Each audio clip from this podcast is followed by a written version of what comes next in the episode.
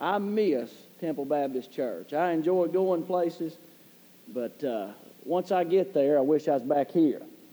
Uh, but you ought to thank God for this church. If you have your Bible, open it up with me to the book of Psalms, chapter 30. Book of Psalms in chapter 30. I ask you to pray for the youngest Trivette, Tracy. He went back to the hospital tonight before we left the church with his kidney stone that he's been battling for the last three or four days. And I don't know what they're going to do. I, I told him I'd just go ahead and shoot him, but uh, bless his heart. He's really having a rough time. If you pray for him, I'd appreciate it. Also, pray for the preacher and his wife. They'll be flying home from their mission trip tomorrow. I, they called me called me the other night and I said, What are you doing? They said, Well, we're, they were trying to pronounce the island, which was funny in itself. We're on such and such island. We've rented a Jeep and we're driving around the island in the Jeep. Mom was talking. She said, Tomorrow we're going to put the, pot, the top down. And I said, Oh, girl, how old are you, Mom? But um, pray for them. They're having a wonderful time and I'm glad they were able to go and I'm sure they'll come back refreshed. Psalms chapter 30, I want to look at uh, the text tonight. Actually, it's a micro text, it's, it's just a part of a verse, but I want to share it with you. It's a familiar passage of Scripture, but it's not a faded passage of Scripture. It still is applicable to our lives today, and I believe it is intended for someone here tonight. Psalms chapter 30, I want to look at verse 5, just the latter part of verse 5. About halfway through the verse, the psalmist makes this statement. He says, Weeping may endure for a night, but joy cometh in the morning. Let me read that again. I want you to listen carefully to what the psalmist says. He, he speaks all through this chapter about things that happen in his life, and then he makes this extremely profound statement. He says, Weeping may endure for a night, but joy cometh in the morning. Let's pray, and with God's help, for the next few minutes, I want to speak to you on this simple thought temporary tears. Let's pray. Lord, the next few minutes are your time, and I ask God that you'll give me grace as I stand here. Lord, I need your touch. If anything of lasting value is going to be accomplished here tonight, it'll be because your Holy Spirit did it. Therefore, I ask God that you will move in here and be the balm of Gilead that you've promised you will be and minister to some hurting heart tonight. Lord, give me utterance, and I'll give you the glory for everything that's said and done.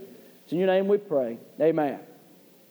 The great songwriter Fanny Crosby was blind from her birth till her death at age 95. When she was eight years old, she wrote the words to this poem. She said, Oh, what a happy soul am I, although I cannot see. I am resolved that in this world contented I will be. How many blessings I enjoy that other people don't. To weep and sigh because I'm blind, I cannot and I won't. Fanny Crosby, though she lacked sight, had a better perspective on life than the majority of us who can see. You see, Fanny Crosby realized that everything in our life is based on perspective. It's been said that it's all in how you look at things. I like the way one author said it. He said, when the Israelite army uh, came out and saw Goliath, all the soldiers in the army said, Oh, he's so big, we can't kill him. David showed up, took one look at Goliath, and said, Oh, he's so big, I can't miss him. Everything in life is based on perspective. In Psalms chapter 30 and verse 5, the psalmist introduces us to his unique perspective on life. He says to us, Weeping may endure for a night, but joy cometh in the morning. What the psalmist basically tells us is that in his life, he views the tears and the trials as temporary or transient things in his life. He sees the tears and trials as things that come and go. Now, unfortunately, that is not the way the majority of us look at things, is it? We're always talking about the temporary nature or the transient joys of our life. You know what I'm talking about? We tell our young people, we say, well, bless God. You just better enjoy it while you're a kid because I promise you, when you become an adult, there is no more fun. or we tell the young couple in love, we say, well, you better enjoy all this romance while you're engaged because it's all downhill after the honeymoon. we see life as temporary joys. Uh, many times we see life as a long, hard struggle that has only brief flashes of joy to keep us going. Many times by nature we are the pitiful pessimist. However, the psalmist, he views life as a journey of joy. that is only briefly interrupted by evenings of tears. You see, he has a unique perspective on life, one that many of us do not have. So, what's his secret? What is it that has created in him this unique optimism that causes him to view life in the special way that he views it? I believe there are three things in this text tonight that I want to share with you that I think can help you and I in understanding that as believers in our life, tears are only temporary.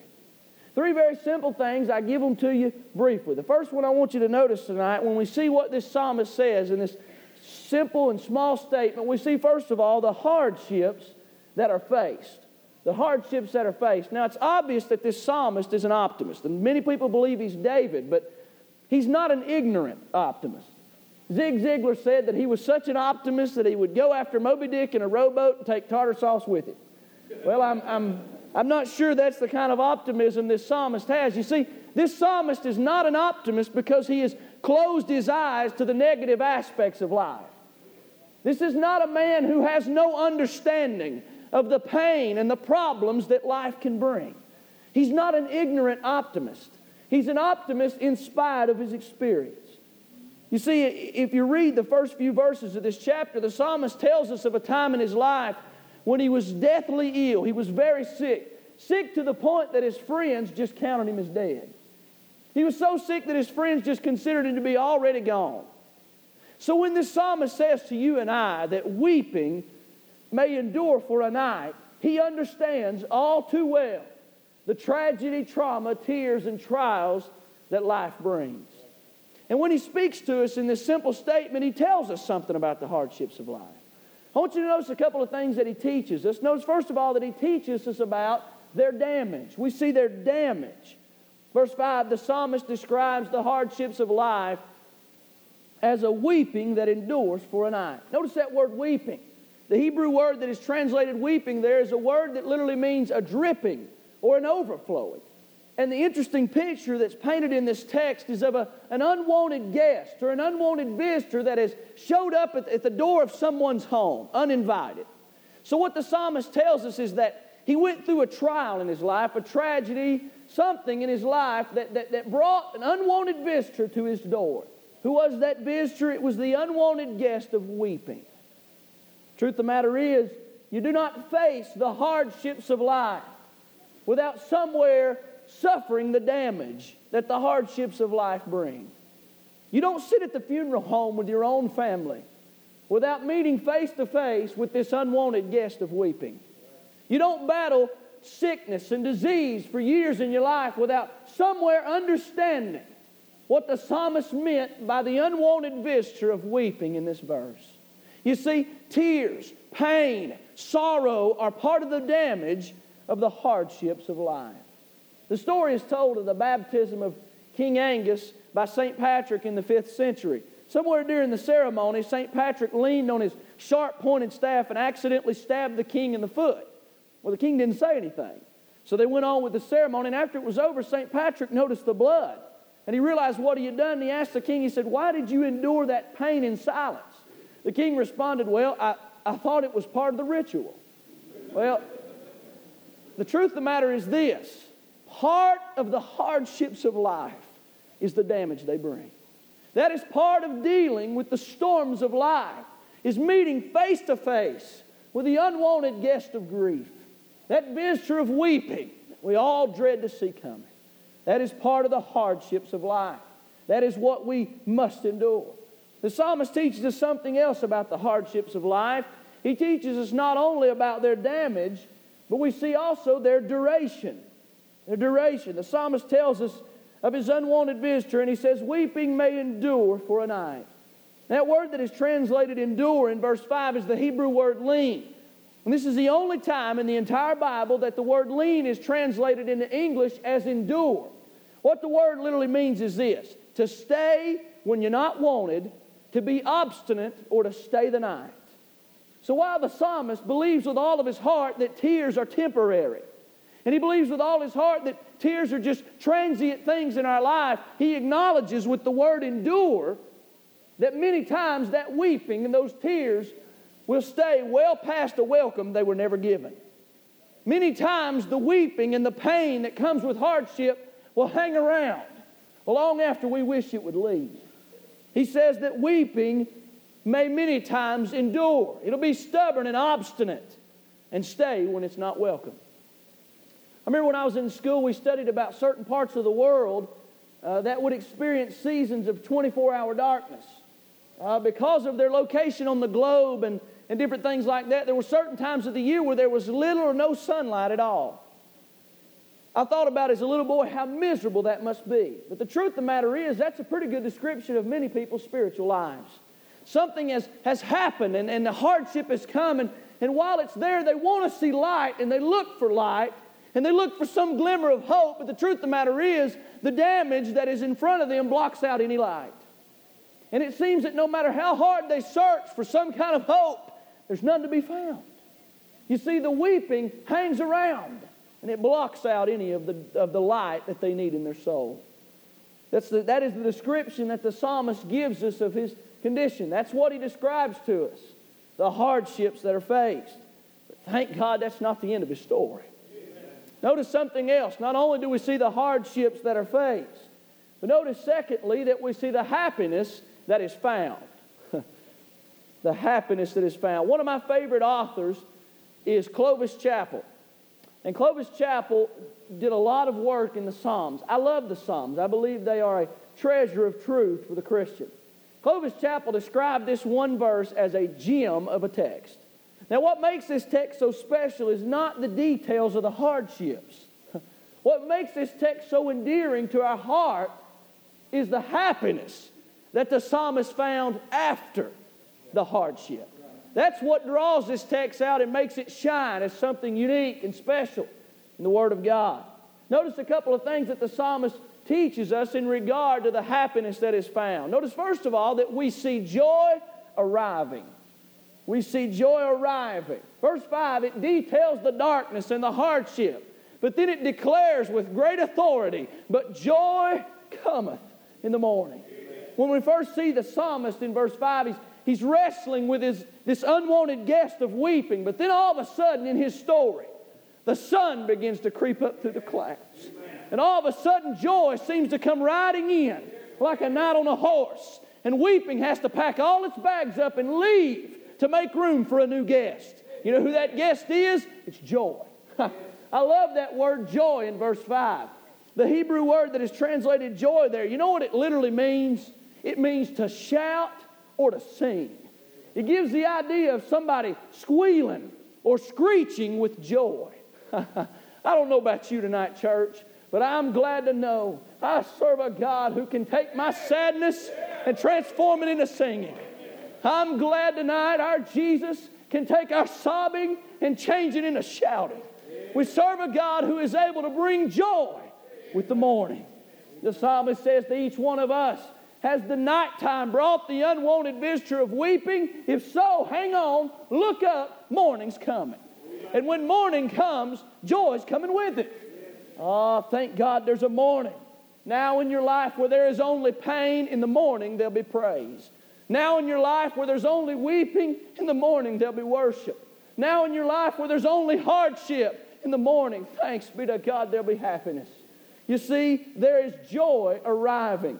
You and I can be encouraged tonight that even in the middle of our darkest night, somewhere, sometime, the sun's going to come up and joy is going to arrive in our condition. Joy is going to arrive in our situation. I like the way one author depicted this. He used the picture of a mother, an elderly mother whose only son lived far away from home. And every day she lived with the reality of the loneliness and the emptiness of being in that house by herself. And then one day there was a knock at the door and somebody handed her a telegram. And the telegram simply said this Mom, I'll be home in the morning. Now, after they gave her that telegram, the house was just as empty and she was just as alone as she ever was before. But now, once she reads that note, her countenance changes because she knows as the dawn breaks tomorrow, her son is coming home. You may be here tonight, and it, and it may be that your night is not over with yet. It's been dark for a long time, and truth of the matter is, you don't see the dawn breaking. I say to you, hang on because it will come. Joy will come in the morning. If you're here tonight and it's been dark for a long time in your Christian life, listen to me. Take heart there will be a morning. And when the morning comes, joy will be arriving. Psalmist could always tell us and teach us that there is a joy in the morning. But notice something else. We see this happiness that is found. We see not only joy arriving, notice further, we see joy abiding. now, this optimism that we see in the psalmist is created from the fact that he believes with all of his heart that it is the joys and not the tears of life that are permanent fixtures in his life and in his world. When you look at verse 5, we see very clearly the exit of weeping and the entrance of joy. But did you notice in that verse that nowhere, and if you read the rest of the psalm, nowhere do we ever see joy packing its bags and leaving. It appears to us that joy seems to abide in his life.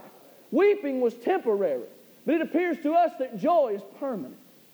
Now, we'd be silly to believe that there was never a, a time in that psalmist's life after that day that he faced darkness. Truth of the matter is, there were probably many times when darkness seemed to overshadow his life again and, and the unwanted guest of weeping visited his house again.